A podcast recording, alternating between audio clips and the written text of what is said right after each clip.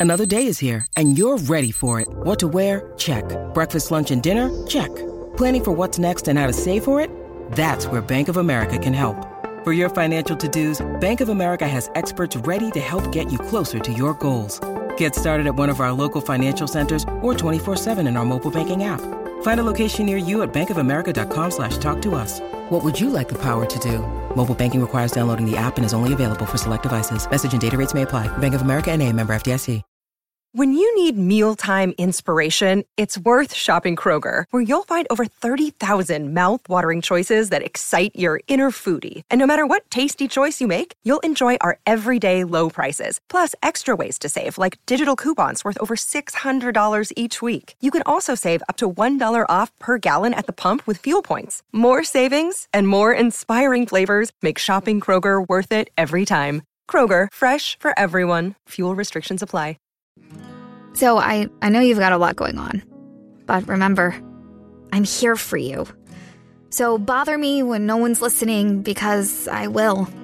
Bother me when it feels like it won't get better because it can. Bother me because you're never a bother.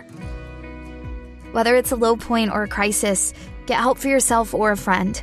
Learn more at neverabother.org or call or text 988, available 24 7.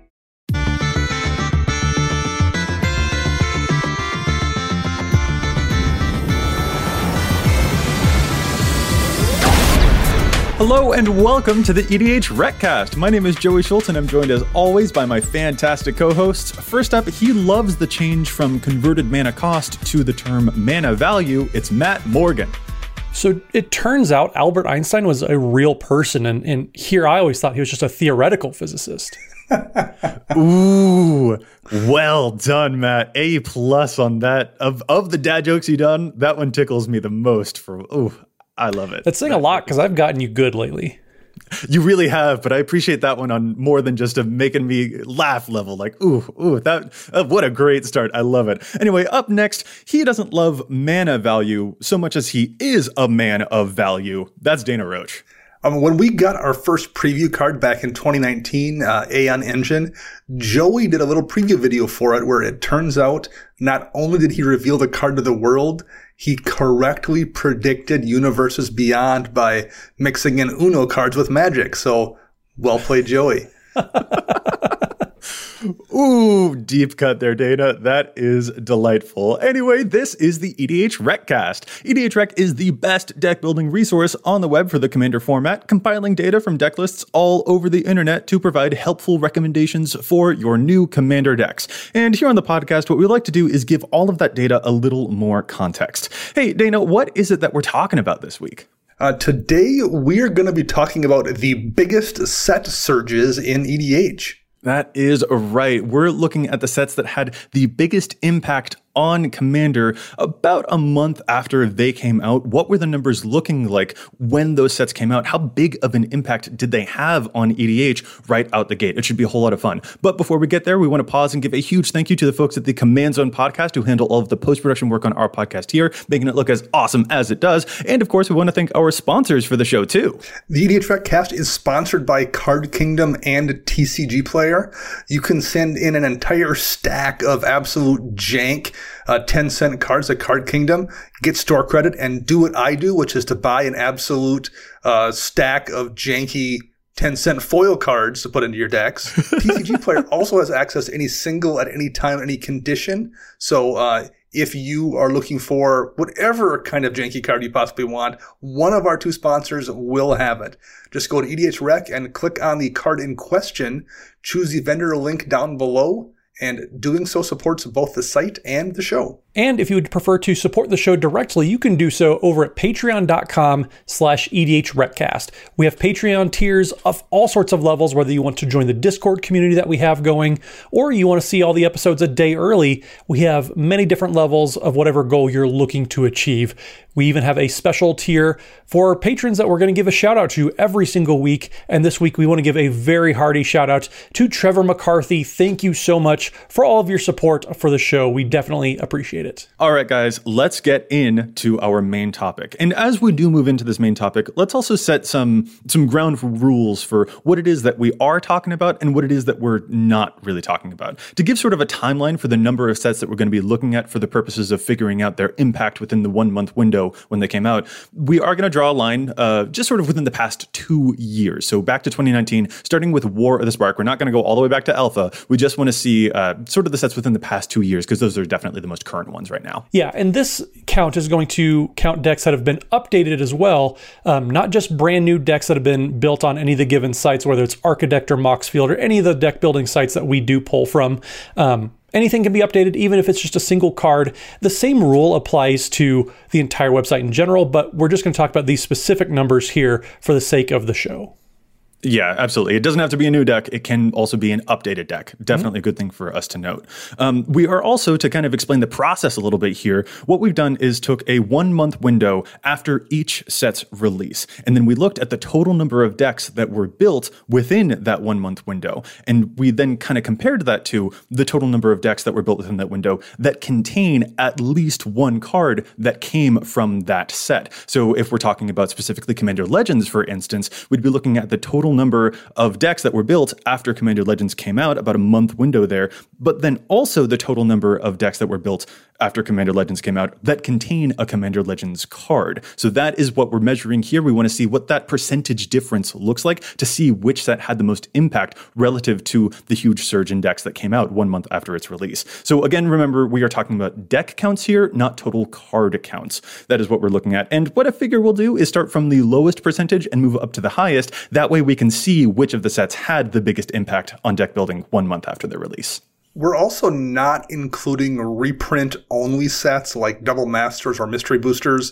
Since those are entirely reprints, there's a pretty good chance they would wind up with a score of 100% anyway. That's not terribly useful to this conversation. Yeah, yeah. We do want to just see the sets that had the um the, a bunch of new stuff to provide to provide that impact. Reprints do definitely affect a set's numbers, but something that is all reprints, it's not really a fair competition. So yeah, good thing to note there too. All right, fellas, let's get into it. We're going to start off with the uh, set that had the least impact one month after its release, and that turns out to be drum roll please, Ikoria of all things. So this is the set that had all of those companions, which was a big deal. It had all of those mutants. It had those ultimatums, all of those. So here's what the numbers kind of break down to. There were over 18,000 decks that were either updated or brand new added to the site in the month after Ikoria came out, but only 7,400 of those decks contained at least one card from Ikoria. So that is a rate of about 40% of the decks built in the month after Ikoria's release contained Ikoria cards. That's where we're starting, 40% for Ikoria, which I don't know about you guys, but I feel like that's a lot lower than I expected it to be. I mean, this isn't too surprising just because a lot of the set was like very very specific and almost parasitic where mm. if you weren't playing something uh, like a mutate theme deck, a lot of the cards that you might consider putting in probably weren't going to be added anyways or, or cycling. So everything was it was really specific and, and kind of you needed to be playing on a theme. And so if you weren't playing a theme, Ikoria may not have had anything for you. Yeah, it's one of those things that I think if you're just thinking in terms of power, Ikoria jumps out as being a strong set.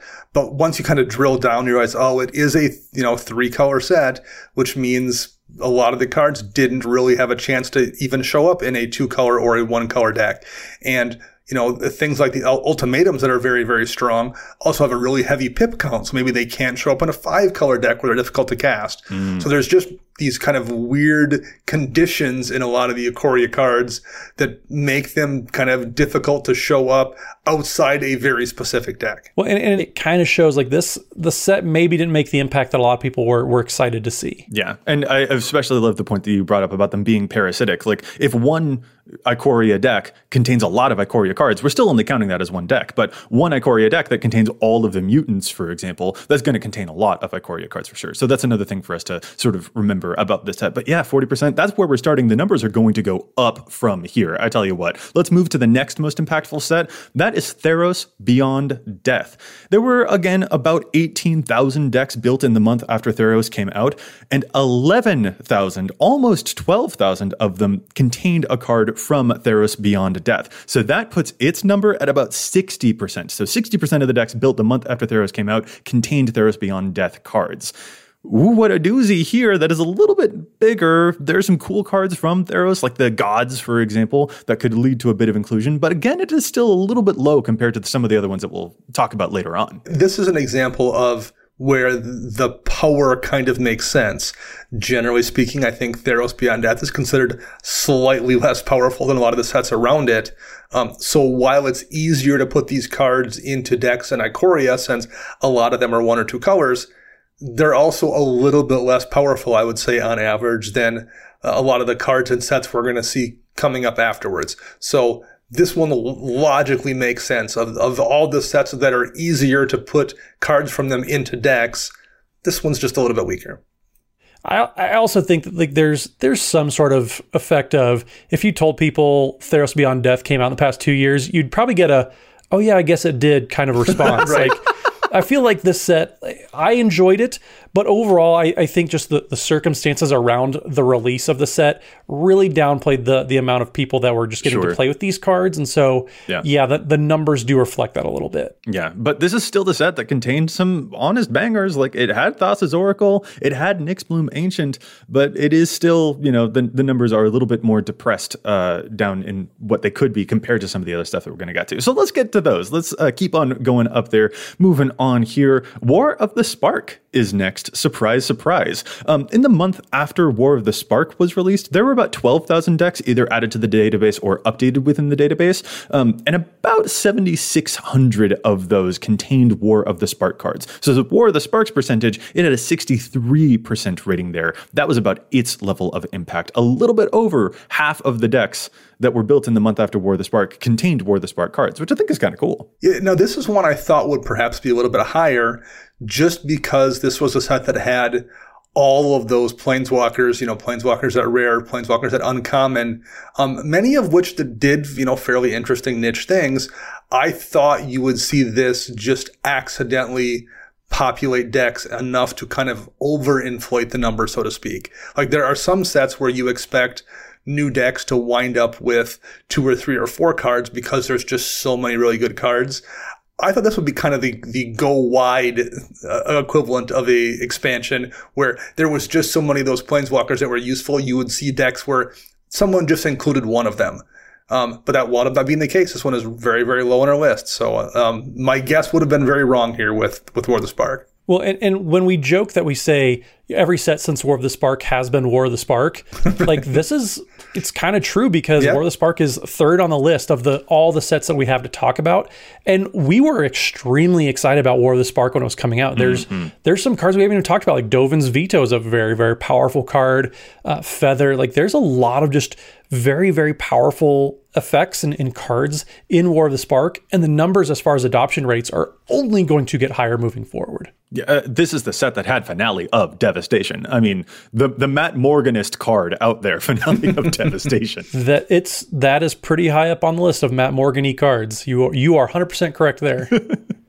All right, let's move now to the next one in line. This is Modern Horizons. About 11,000, uh, sort of, give or take, uh, decks were built in the month after Modern Horizons came out, and 7,300 of those decks contained at least one Modern Horizons card, so its percentage is about 64%, just a little bit higher than War of the Spark. This is, of course, the set that had such amazing cards as, like, the Talismans, for example. We finally completed the enemy color Talismans. There was a continuation of the Horizon lands in this set. So if anything, this is one of those sets where I'm like, whoa, that's not higher? Yeah, and this is also the first set that we're going to talk about here that has a relatively significant amount of reprints in it. Mm-hmm. Um, something that should help artificially boost the numbers of a set.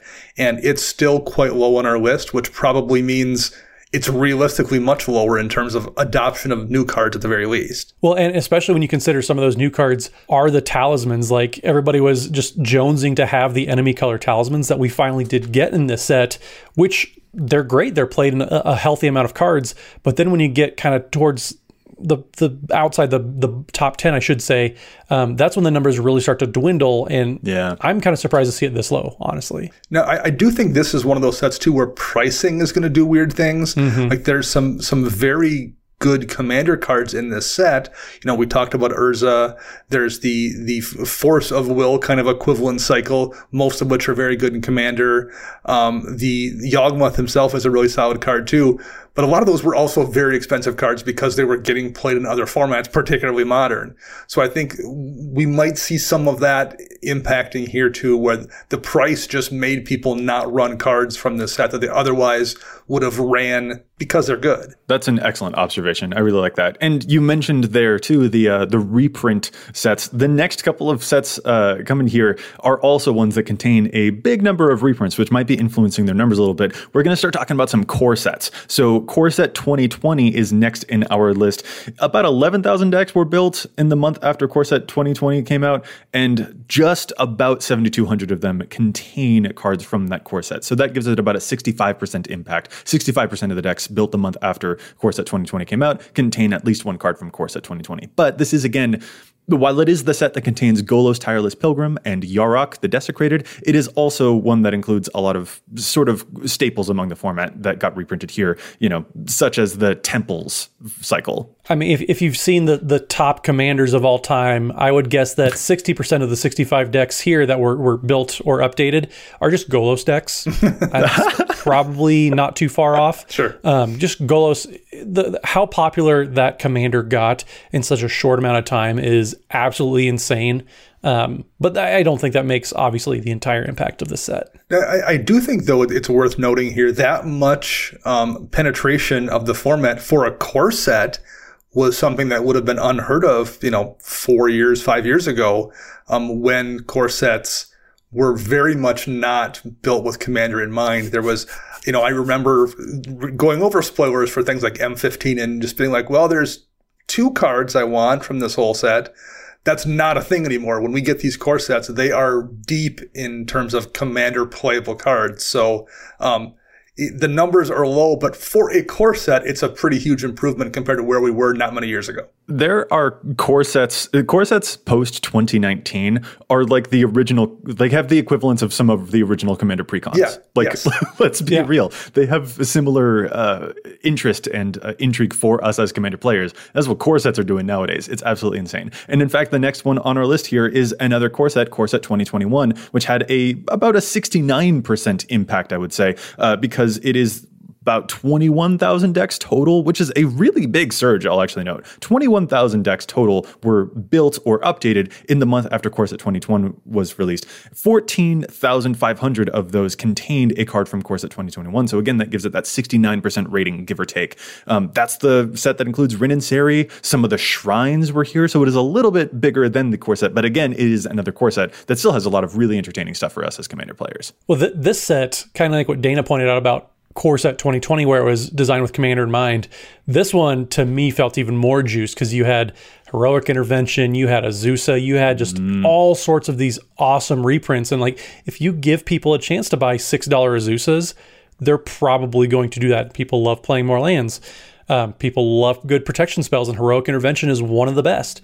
So this set I, I was very excited about. I'm not surprised to see it outpacing the previous years. Yeah this is a good example of a set where the reprints very much made cards available for players financially in a way that they weren't prior to this.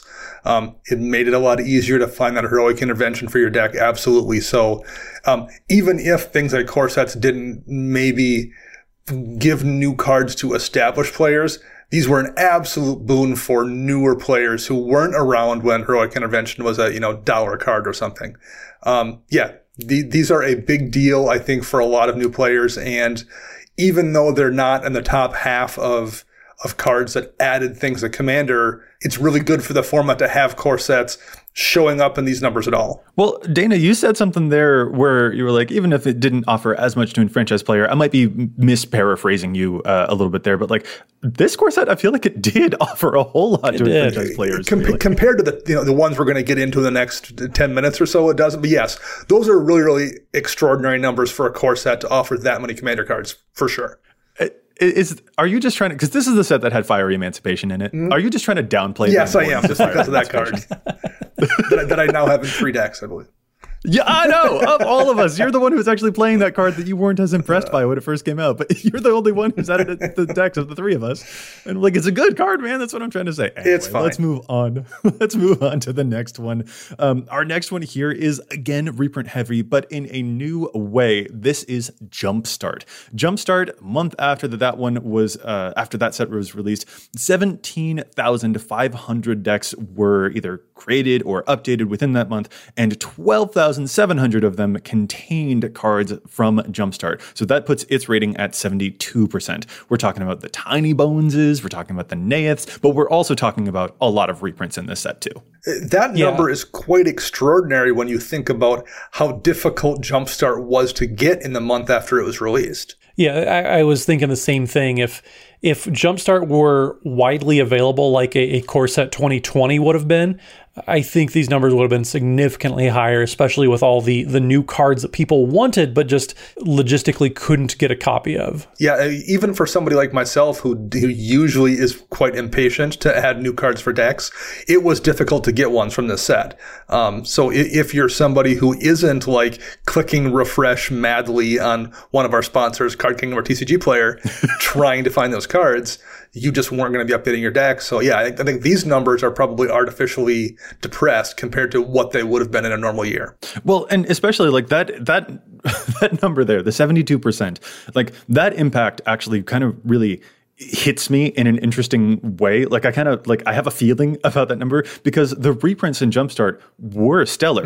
They just also weren't as available as they should have been, even in collation uh, to an extent too. But like you had your Rhystic Studies, you had your Oracle of Mul Dayas in this set. And so the fact is also that some of the reprints from the set are kind of artificially increasing our numbers at the same time that they are being depressed by the real world circumstances that surrounded this set's release. But it just, that doesn't undervalue the set at all to me. Like hearing that 72%, I'm just like, yeah, there were so many good cards that were printed in Jumpstart. I'm, it just sort of reveals to me how important a lot of those reprints could have been. Well, and we know Wizards of the Coast listens to us every single week. They never miss an episode. so hearing this, hopefully they they, they hear that and, and think that, you know, or reminded, I guess I should say, that Jumpstart was a great set. It was a great idea. Um, hopefully they do it again. They're, they're doing another Modern Horizons, which is lower on this list. And they do love us Commander players. So hopefully we get a Jumpstart 2.0, uh, Jumpstart Boogaloo, or whatever they're going to call it. uh, but it, it was a fantastic set. And I do hope we see it again. Mm, me too. Me too. All right, let's take a brief pause before we get to the most impactful sets. Let's pause and challenge some stats. It is one of our favorite segments here on the show because there's just so much data on EDH Rec, but you know, we don't always agree with it. Sometimes we think that cards see too much play or maybe too little play. So we like to challenge those stats in this segment. Dana, do you want to start us off with your challenge? What is it this week? Uh, my challenge is a relatively new card, Idol of Oblivion. It's a two mana artifact that you can tap to draw a card, and you can only activate this ability if you created a token this turn. But that isn't restricted to your turn. You can just tap it at any point in time when you've made a token. Um, you can also spend eight mana to sacrifice it and create a 10-10 colorless Eldrazi token. Um, that's something you kind of do late in the game when you just need a way to win. But this is a really good draw effect in particular in Boros or mono white or mono red decks that, that make tokens. Um, it's only in just under 6,000 decks, and there's a good amount of red and white commanders that just by default, those decks themselves make tokens, let alone what other things in the, the deck that are tying into that strategy. Um, but Zurzoth, the Chaos Rider, is a mono red commander. Um, only about a third of those decks are running it. God Eternal Oketra is a pretty strong mono white commander that has the ability to make tokens right into the command, right on the text there. Only about a third of those decks are running Idol of Oblivion. Um, Darien, King of Kjeldor, same thing. 17% of those decks, and it's a commander that just makes tokens. Uh, I, I would say if you are playing something in, like I said, Boros or mono red or mono white, and you're making tokens, this is a really, really strong card. It's very efficient. It's going to put cards into your hand. And it's got kind of a win condition baked into the deck late in the game when you just need a body to clock somebody for 10 damage. You can do it. Well, Dana, and you mentioning all of those, I'm thinking about commanders that make tokens. Matt, you've got a Valduk Keeper of the Flame deck, and that makes a lot of tokens, and they hurt me a, a, lot. But like that could also be potentially another good example. Do you think Idol of Oblivion would be a fun one for Valduk there? Like I feel like that's a good example. I, I do actually. Now that I'm thinking about it, um, having an engine card like that at a fairly low CMC and it's just doing things that the, the deck's going to do anyways. Yeah, that that's a really good option. It's a really good thought. Um, I, I like this challenge and it's card that I think a lot of players just kind of overlook because they don't think, well, I'm not in a dedicated token deck but then incidentally, you know, they're playing a bunch of cards that do make some sort of token. So this is a really good find. And so, Matt, how about you take us to your challenge? Well, my challenge this week comes from a patron of ours who went over to patreon.com slash edhrecast and signed up to actually be able to contribute to the challenge stats segment every single week. So, Crystal, we appreciate your support. And this week, I really, really am digging your challenge of stats that you gave us. Um, so, Crystal pointed out that Stubborn Denial is only played in 44 of the over 2,400 Elsha of the Infinite decks. Now, Elsha of the Infinite is the Jeskai commander with prowess. You can play cards off the top of your library. It is quite the combo machine, but sometimes you got to protect your combos. And that's what Stubborn Denial does. So, Stubborn Denial is just a force spike. It is one blue mana, counter target non non creature spell unless they pay one. It doesn't seem that great. But when you consider there's a ferocious clause on there, so if you control a creature that has a power four or greater, uh, which turns into being just as long as Elsha's on the battlefield, it just turns into a straight one mana negate, which is counter target non creature spell. It is insanely powerful when you consider that if you have Elsha the Infinite on the battlefield, since yes, Elsha is a 3 3, but with the prowess trigger, when you cast Stubborn Denial, Elsha becomes a 4 4, which triggers the Ferocious Clause on Stubborn Denial, which makes it a 1 mana negate. Now, negate is already being played in 741 decks that are Elsha the Infinite decks, which for half the mana, you can get the exact same spell as long as your commander's out, which seems like a pretty great upgrade to me. So, this is a really solid find. I happen to love Stubborn Denial, so seeing it or at least another place that the card could be getting a little more play is always a welcome sight. So good find crystal, definitely, definitely am digging this one. That's such a good suggestion. I sometimes take for granted how much I love Stubborn Denial. I, I know that people really like Swan Song, but man, Stubborn Denial is easily has been my favorite counter spell for a really, really long time because I do tend to play a couple of those decks where they get a very naturally very large creature. So I love this as a form of protection, and that is a really good uh, potential oversight on the thing because you see, oh, the three power, so it might not work with Stubborn Denial, but it totally does because of the prowess. So I love this. Yeah, Shu Yun Silent Tempest is another commander that that Stubborn Denial is just very, very good in. Well, it's also one of those those spells where like sometimes you, you think to yourself, well, what if I don't have the creature out to put it over the top to actually make it a hard counter? Then you think about it and go, well, am I in a position where a counterspell matters at that point anyway? Mm-hmm. Like that's something I found in my Sphinx deck. If I have no Sphinxes in play, I'm probably at a point in the game where me countering a spell isn't going to salvage things. Right. The spells that you want to counter tend to be the ones that would get rid of your four power or greater creature. Exactly. So you save it for exactly that moment. So it's perfect. Ah, I love that one. That's a really, really great one. All right, I'm going to move to my challenge now. I have a card that I think is a little bit overplayed in its commander deck. I'm looking at the card Balduvian Rage in Feather the Redeemed decks. Feather, of course, we all know and love, or if you're Dana, hate Feather the Redeemed uh, because he's a curmudgeon who doesn't like how many cards that this Boros commander can actually draw you. Um, because Feather can reclaim all of your tiny cantrips that target creatures that you control. Balduvian Rage is supposed to fit into that mold. It is a one mana instant that says target uh, attacking creature gets plus X plus O until end of turn, and then you'll draw a card at the beginning of the next turn's end step, uh, next turn's upkeep. Excuse me. Um, so it is actually a one mana instant technically, but it is a X and one mana, so you can pay extra mana to give your uh, commander a bigger boost if you want to, but that rarely happens. The point of this card is supposed to be that you can attack with something, and then you can use the Balduvian Rage even just for one mana to get that card draw trigger on the next upkeep. This is seeing play in about 33% of Feather decks, but I actually don't really um, I don't like that restriction on it because there actually is one here where you have to target an attacking creature. And of course, Feather wants it to be a creature that you control. That attacking thing, there's, while it is an instant, you're not getting to take advantage of that multiple times around. And there are plenty of turns, in my experience with Feather, where you actually don't want to attack. You need to leave her back to defend against someone else who's got a really, really big attacker. So this is technically a card draw spell, but it kind of forces your hand in a way that you might not be as comfortable with. I think that 33% is a little bit too high and that you might be better served finding some other options, even potentially at sorcery speed, that can let you repeatedly draw cards without forcing you to be aggressive in doing so. So Balduvian Rage and Feather, that is my challenge. Seems wise, somebody who's played the deck a couple times, a handful of times at twitch.tv slash EDHRECast. I think we can probably trust your judgment there. Nice. Matt, I thought that you were just going to give me grief because I don't like attacking nearly as much as you do. So I'm saying remove a card that specifies attacking. Well, that too. I mean, uh, that too. I mean, it always is fun to, to pull a Dana Roach and, and use target attacking creature type spells on someone else's attacking creature when it happens to be attacking somebody else. Um, the amount of times Dana's killed somebody with a berserk because the attacking creature wasn't his own, um, too high. It's good. Too high. It, it, it is indeed. It is a, a, a delightful cruelty, Dana. So thank you for all of those moments. Absolutely.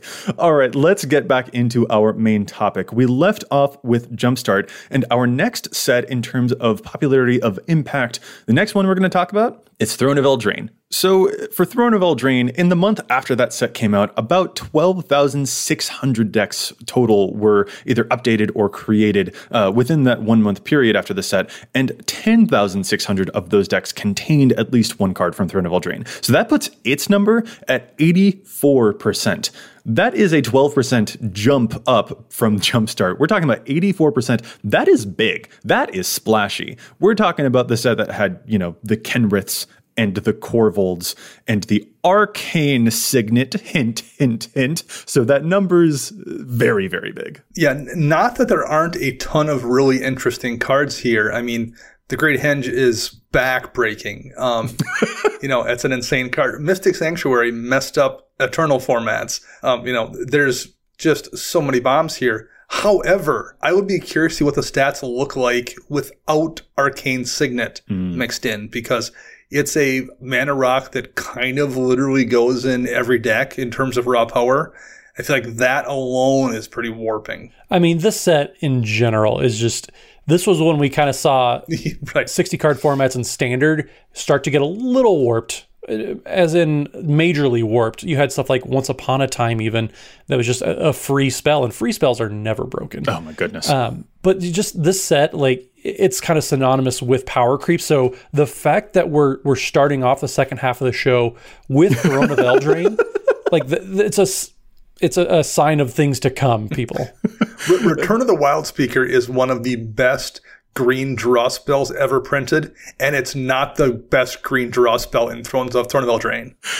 here's here's actually so I want to go back to the arcane signet thing that you mentioned, Dana. Um, remember that the way that arcane signet was introduced to the world was in precon decks. Yes. brawl precon decks. So they were not actually widely accessible. So I would argue that the one month window that we're looking at immediately after Throne of Eldraine came out may not have even been super influenced by Arcane Signet in the way that it would be nowadays because Arcane Signet was finally reprinted in a bit more accessible uh, mass release set, uh, Commander Legends. Um, so I think that it is actually still not all Arcane Signet's fault there for the 84%. I think it's not it's completely its fault, but it's also imagine what the numbers would have been if Arcane Signet Right, were in yeah. the set proper. Oh, um, I think we're we're talking. We're, we're talking probably like a top two or three set instead of just starting off the second half. yeah.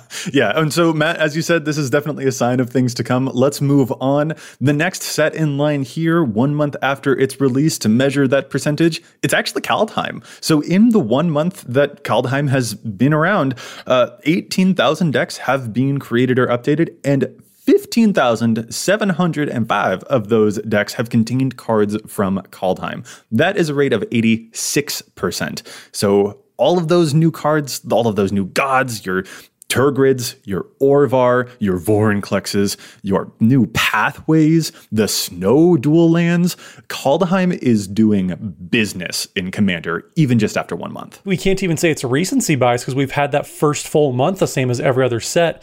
Um, it was we we praised the amount of powerful cards in Kaldheim. Um, it is not surprising to see this up there. I mean, like you said, there, there's just so many good cards for nearly every deck. You have the pathways.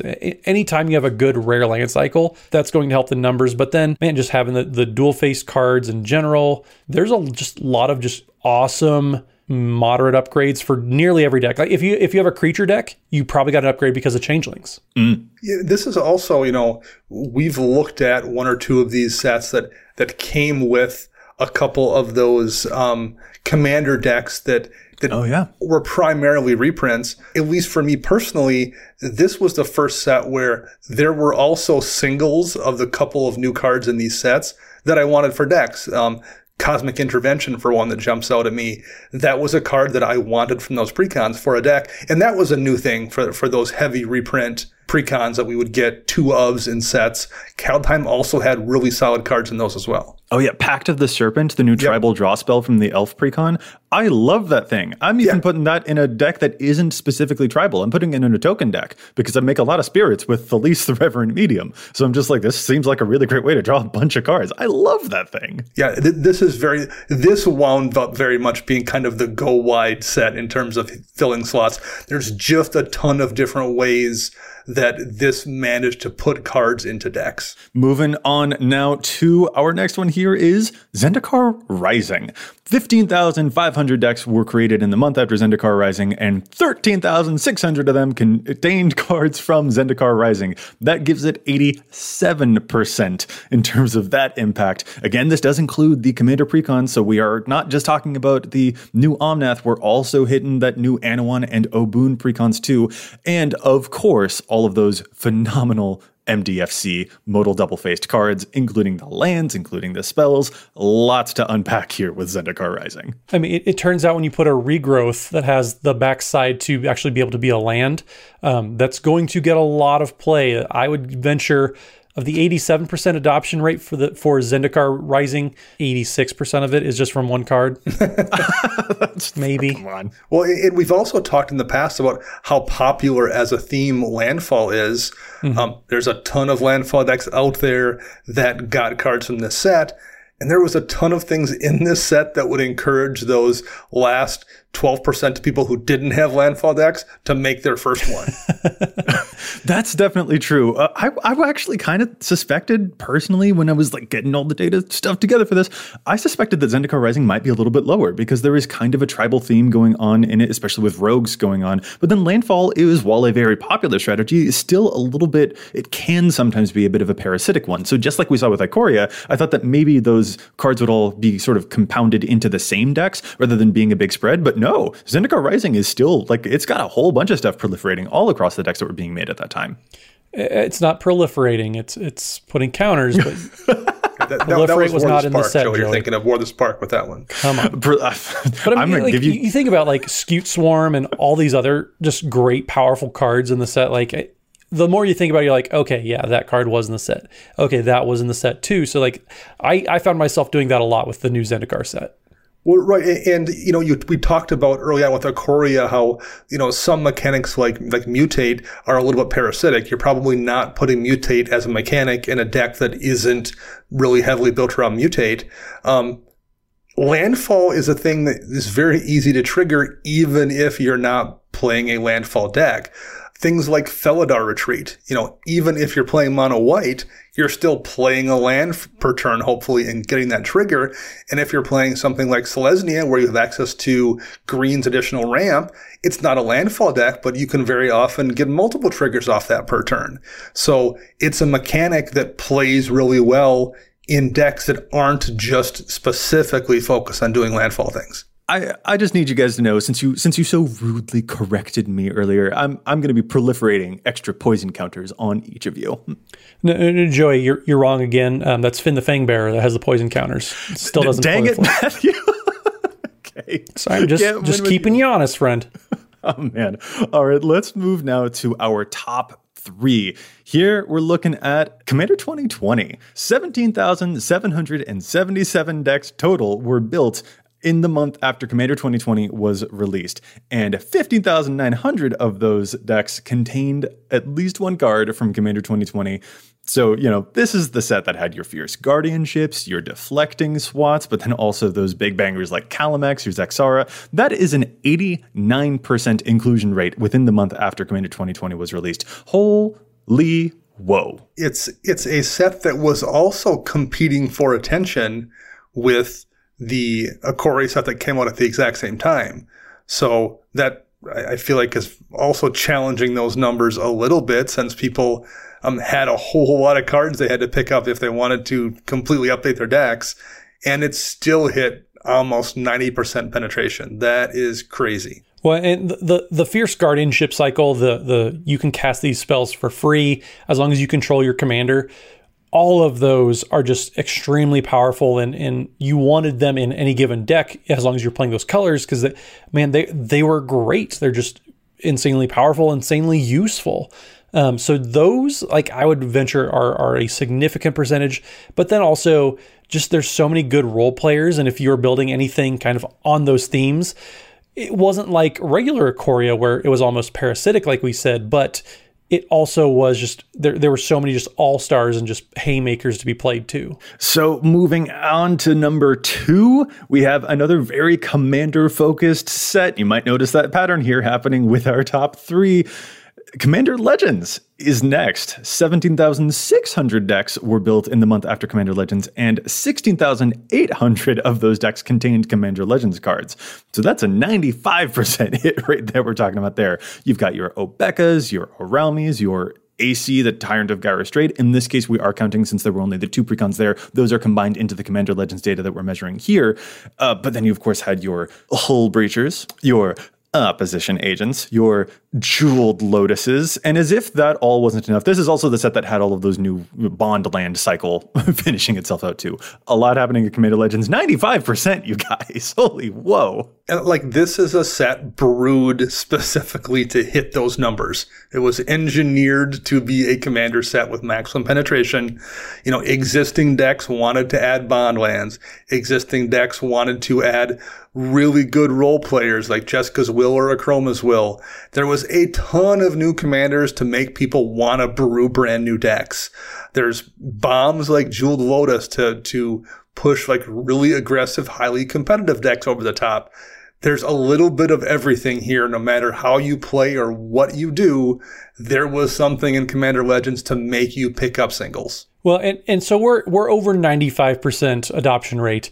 I would wager the 5% of decks that were updated or created after Commander Legends came out that weren't playing those cards were people like me where they realized, oh, I haven't put my list up online. I better do that. Sure, and they just sure. hadn't updated Commander Legends cards into that deck yet. So it's it's such a high thing. Like you almost have to kind of go out of your way to not be playing some of the new cards or even a lot of the reprints that came in Commander Legends. See, that's this is the set where I'm like, I want to see what these numbers would look like without Arcane Signet. This is the one where I'm like, hmm, what would have happened were Arcane Signet not a thing in this instance? Because Arcane Signet Yeah. is one of the big reprints from this set. But you also have stuff like Swords to Plowshares and other Right. just very, very powerful th- cards that qualify as staples of the format that just happen to get reprinted as well. Like, I, I think, sure, it would make a, a decent contribution to the number, but I don't think it's going to push it down to even third place. Well, and even then, like there's a, a piece in my brain where I'm just like, well, doesn't that kind of artificially inflate the numbers because of the reprints? And I'm just like, no, the reprints again are really important here. The fact that those reprints are so popular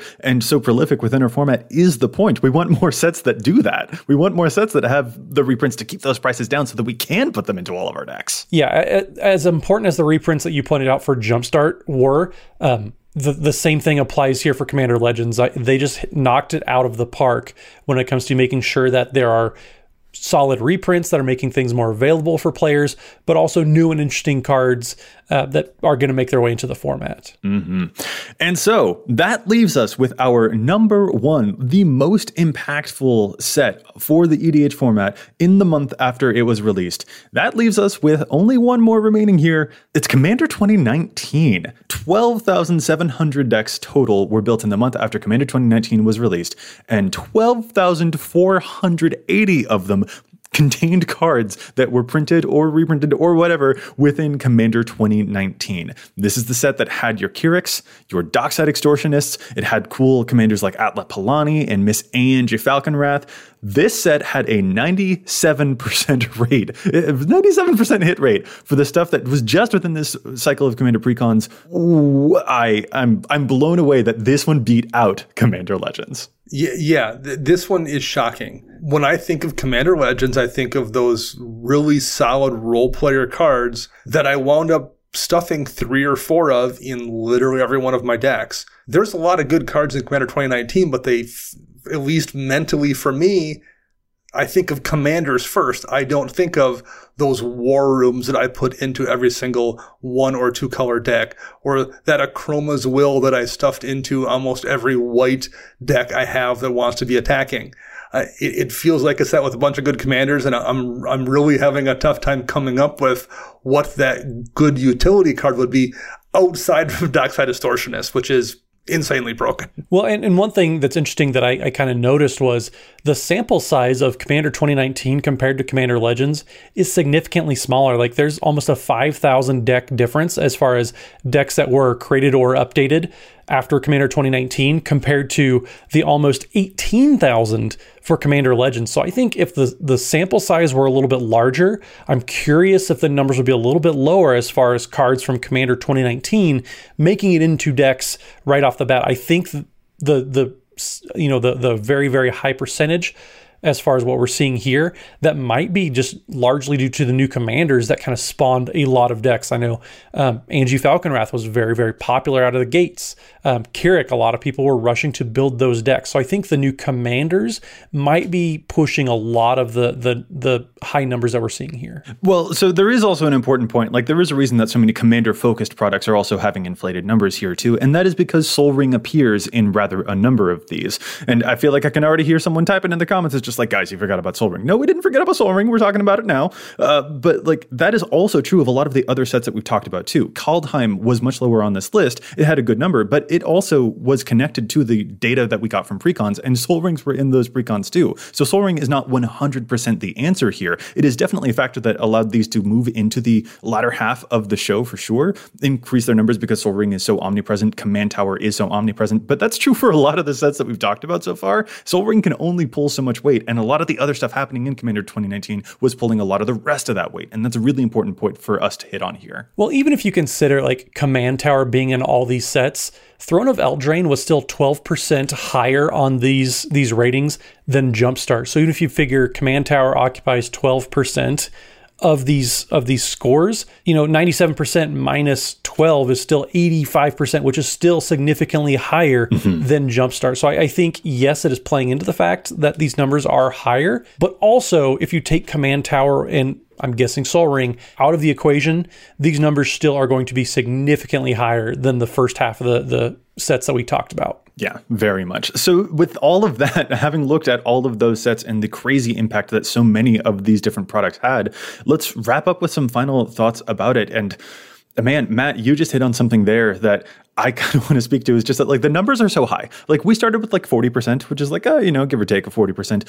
I could have totally seen an, uh, a situation where we had done this episode and a lot of the data stuck around the 40, 50, maybe 60% mark or something. But no, they reached up into the 70s and the 80s kind of pretty quickly. Like that is the level of impact that we're seeing from every set as soon as it comes out. Like they're hitting the ground running. We are getting a lot of impact on the decks that we build every time that one of these sets comes out, which is probably why it feels a little bit exhausting to keep up with in some ways, but also just like every one of those sets, it just was banger after banger. And it wasn't down in the 40% rate or anything like that. We swiftly got up to like 80% or 90%. Like it was that that is the takeaway for me here is just how very impactful all of these sets were. Well, the sample sizes too that that we saw. I mean, we compared the number one set compared to the number two, and the the growth of the format over the past two years, just with how many decks we're seeing created within the time that a set's coming out, is insane. Like there are so many new players for the format and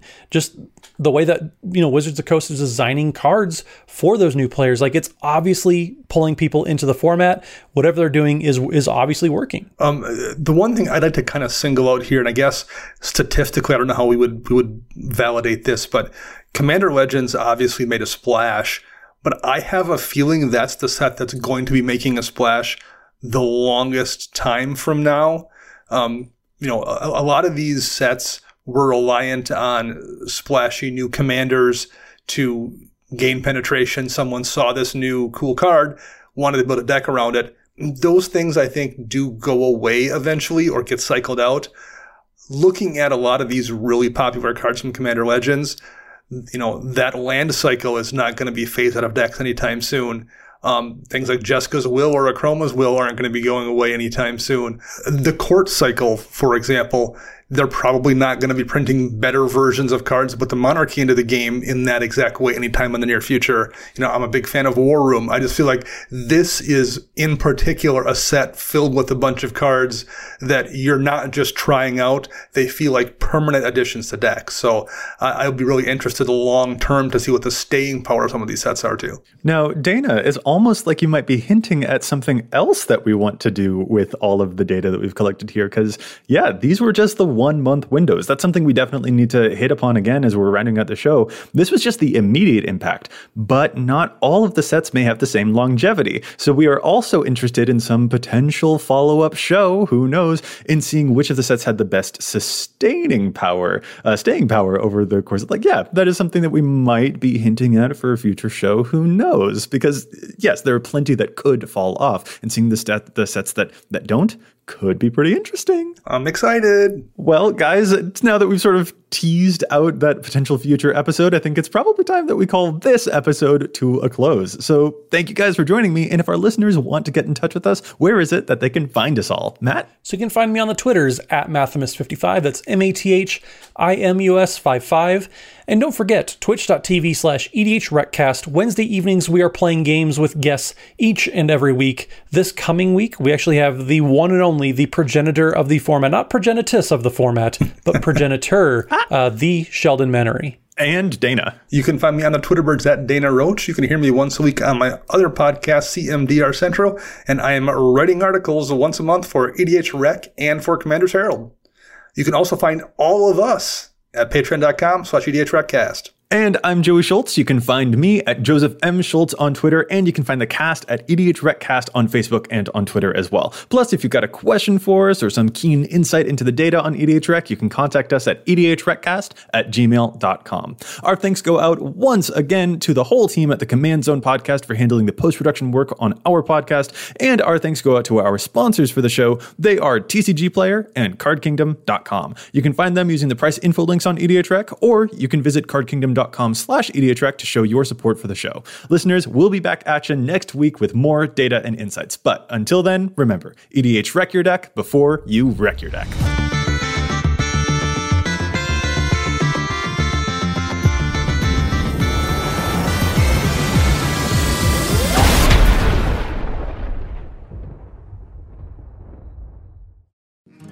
So I, I know you've got a lot going on.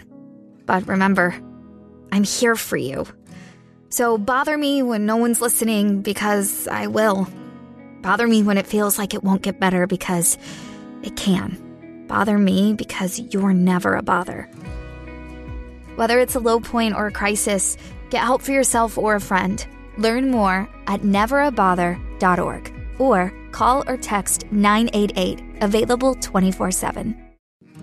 So I, I know you've got a lot going on, but remember, I'm here for you. So bother me when no one's listening because I will. Bother me when it feels like it won't get better because it can. Bother me because you're never a bother. Whether it's a low point or a crisis, get help for yourself or a friend. Learn more at neverabother.org or call or text 988, available 24 7. So I, I know you've got a lot going on, but remember, I'm here for you. So bother me when no one's listening because I will. Bother me when it feels like it won't get better because it can. Bother me because you're never a bother. Whether it's a low point or a crisis, get help for yourself or a friend. Learn more at neverabother.org or call or text 988, available 24 7.